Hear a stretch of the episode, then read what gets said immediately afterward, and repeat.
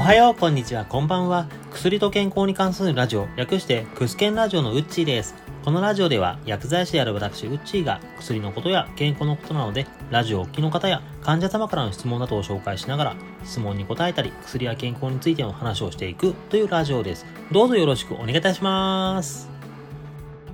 今回のテーマですが、ラジオをお聞きの方からいただきました質問というかテーマです。ありがとうございます。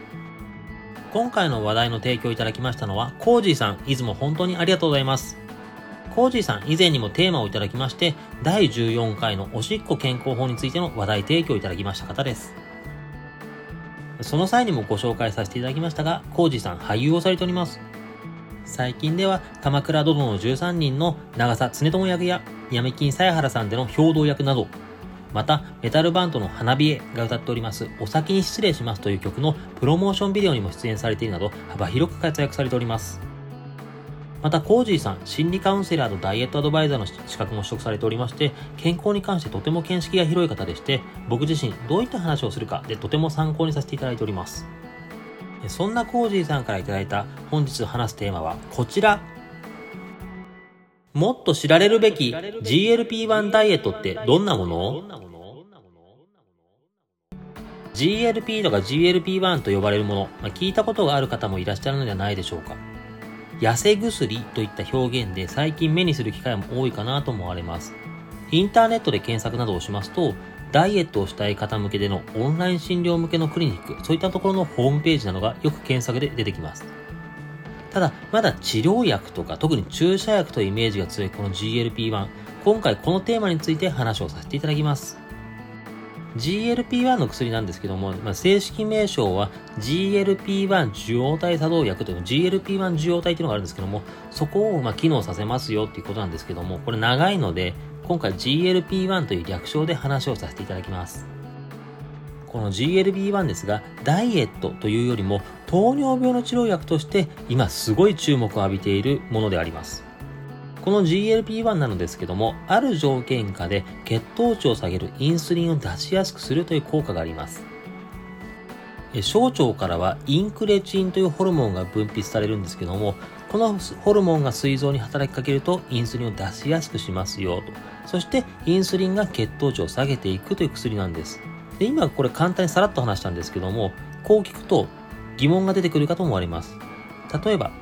血糖値を下げる薬ということは、この GLP-1 では血糖を下げすぎて低血糖とか起こしてしまうのではないのかということや、あれ？なんでこのメカニズムで痩せる薬なんだ？といった疑問が出てくるかと思われます。こういった2点の疑問についてもう少し解説をしていきます。まず1点目の低血糖などの副作用問題。先ほどある条件下でインスリンを出しやすくするという話をしました。そのある条件下というのが食事をした時です。食事をして、ま分解されまして、ブドウ糖とかアミノ酸などの形になりまして、それが小腸に到達しますと、体は、あ、今食事をしたんだな、では、血糖が上がるので、血糖を下げる準備をしなきゃいけないな、ということで、インクレチンというホルモンを出して、それで膵臓にインスリンを出せというふうに命令をさせます。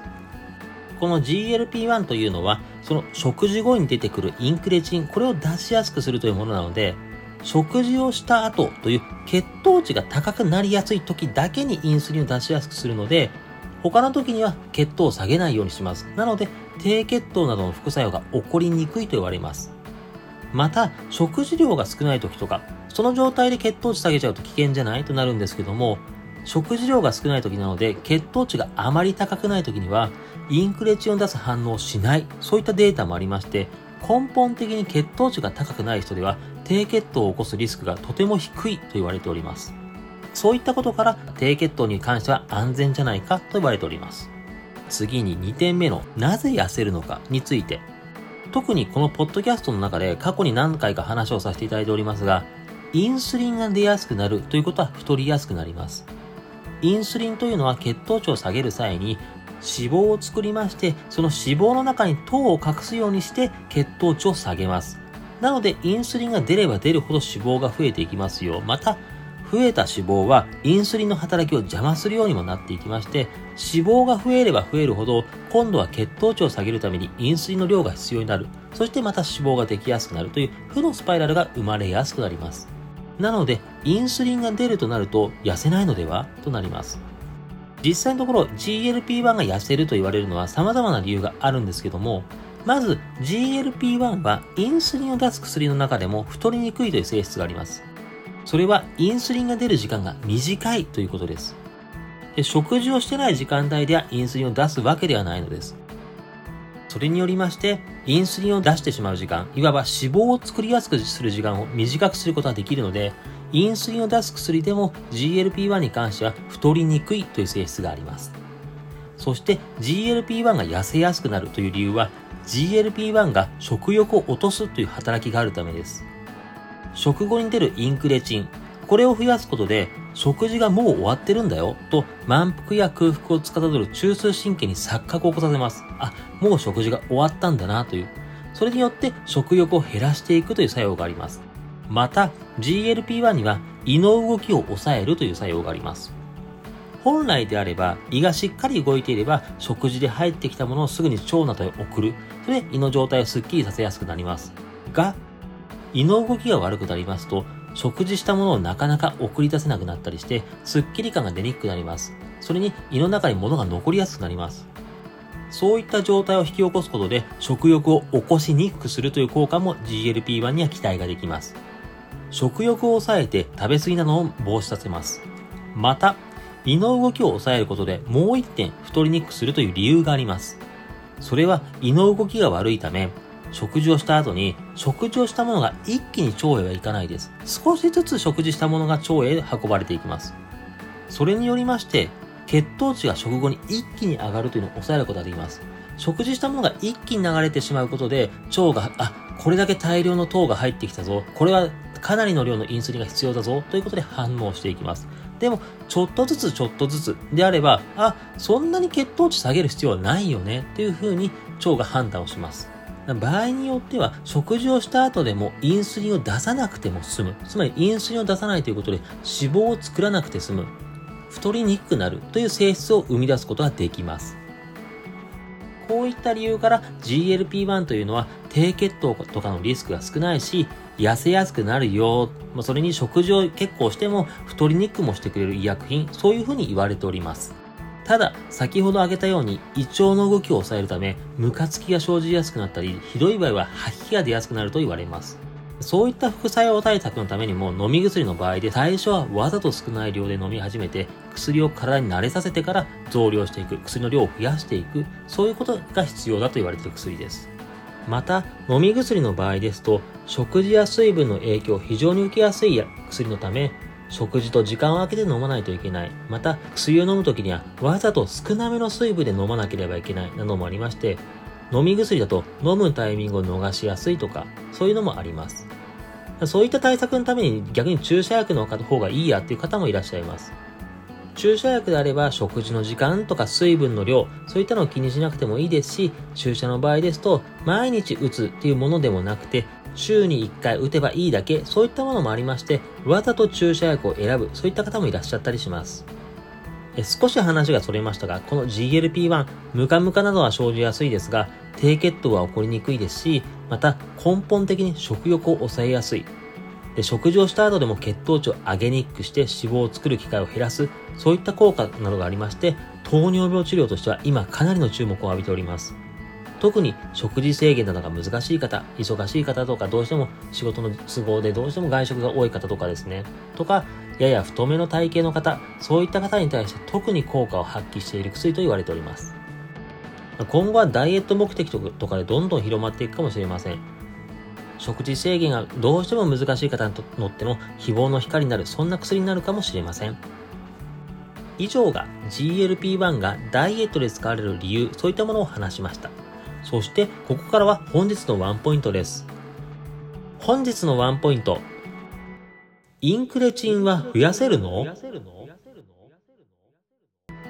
先ほどと重複しますけども、インクレチンは食べ過ぎなどの食欲抑制効果も期待できますし、インスリンの出す時間、そういったのを調節することで、インスリン分泌を全体的には減らすとか、そういったことが期待できます。なので、このインクレチンを普段の食生活とかを頑張って増やしていくとか、サプリメントとかで補充できないかなと思われるかもしれません。ただ、このインクレチンというか GLP-1 が一般的な市販薬とか、まあ、よく言い換えればドラッグストアや薬局なので処方箋なしでも気軽に購入できたりするようになるとか、あとはサプリメントとかで購入できるようになる。こういったのは当面なることはないと思われますし、今後ずっとないかと思われます。理由としては、ムカつきや吐き気などの副作用が出やすいためです。一般的な市販薬とかで購入できるようになったとなりますと、やっぱりどうしても副作用のことでクレームとか場合によっては訴訟などにつながるケースが出てくるため製薬業界としては及び腰になります。また、先ほど飲み方で弱めの量から体に慣らす、そういった必要があるよという話もしました。水分少なめで食事とは時間を空けて飲んでねとそういった注意も必要です。ただ、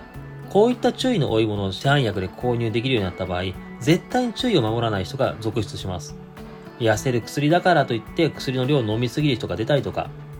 少なめの水で飲んでねという注意を破って、それで多めの水で飲んでしまって、効果が弱くなってにもかかわらず、え、この薬効かないじゃん、というふうに揶揄されたりだとか、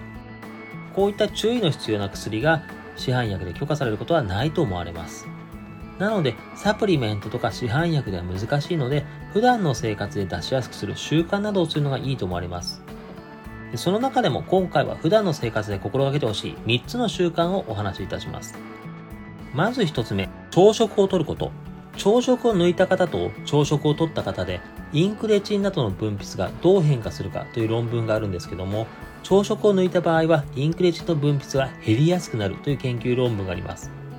また、朝食抜きの生活を続けるのは、インクレチンと別の理由で血糖値を上げやすい体質になるという論文もありまして、朝食抜きの生活を続けるのは、インクレチンの問題にしても、血糖値の問題にしても良くないので、結果的に太りやすい体質になっていくと言われております。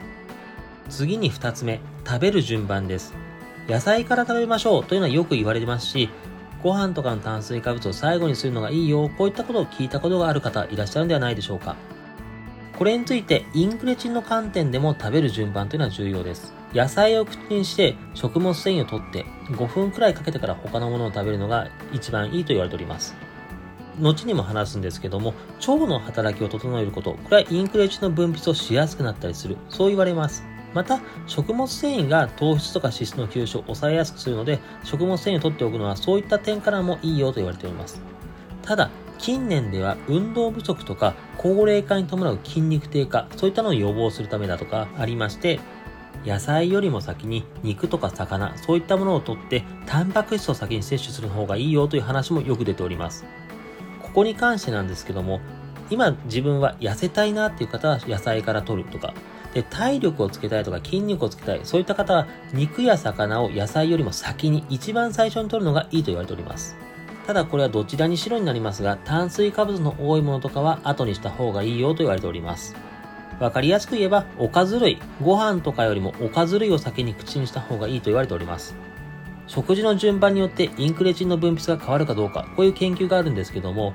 肉や魚を炭水化物量も先に取っておく。そうすると、インクレチン分泌が行われやすいというデータがあるそうです。こういった論文いくつかあるんですけども、一つには魚の油、まあ、よく言うフィッシュオイルなどがインクレチン分泌をしやすくなると言われたりもするんですけども、ただ、食べる順番をなぜ炭水化物より先にした方がいいのかと言われておりますと、肉や魚などのタンパク質、タンパク質も当然体の中に入ってくるとアミノ酸になるんですけども、まずアミノ酸が腸に到達すると、あ、食事をしたんだなとなりまして、じゃあ、インクレチンを出してインスリン分泌を始めようということで、インスリン分泌が始まりやすく、インクレチンの分泌が始まりやすくなると言われております。その後に炭水化物など、まあ、ブドウ糖の糖類を取ることで、さらに、あ、本格的に食事があったということで、インクレチンがさらにまた出てくるというメカニズムがあるそうなんですけども、先に炭水化物などを取ってしまうと、糖が一気に入ってきたことで、まずインクレチンを出してインスリン出せってなるんですけども、その後に肉や魚を取っても、もう糖分取ってるから、かなりインクレチン出してるよ、インスリン出してるよ。だから今更もう必要ないでしょということで、肉や魚を取ったことによるインクレチン分泌が起こりにくくなると言われております。そういった意味で、まずは肉や魚を取ってインクレチンを出してから、その後に炭水化物でドンと出す。この順番がいいと言われております。最後に3つ目としては腸活。インクレチンは小腸から分泌されるものです。なので、腸の働きが悪くなると、インクレチンの分泌が悪くなると言われます。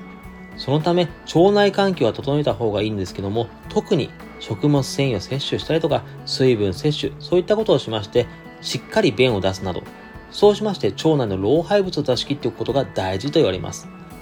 また、魚の油、必須オイルと言われたりもしますけども、こういったものが多く入っているイワシやサバ、サンマやアジ、そういった青魚はインクレチンを分泌しやすくなると言われておりますのと、あと腸内環境を整えやすいとも言われます。なので、肉や魚と言いましたけども、インクレチンの点高で考えると、魚、特に青魚がいいと言われております。青魚や食物繊維などを取ったり、成長剤を飲んだりで腸内環境を整えてインクレチン分泌をしやすい環境を作るのが大切です。以上、インクレチンを増やしやすい生活習慣について3つ話をさせていただきました。今回はこんな感じです。話題の提供いただきましたコージーさん、本当にありがとうございました。ここ最近は食欲関連での話がよく出ております。ただ、ここら辺の領域というのは話す内容とか質問、まだまだありますので、また話をしていこうかと思います。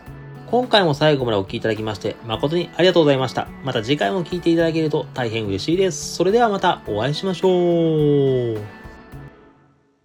このラジオで話す内容はあくまで一つの説であったり一つの例です。医師の方針や患者様それぞれの状態で治療方針は違いますので、自身がかかっている医師や看護師、薬剤師などの話を優先するようお願いいたします。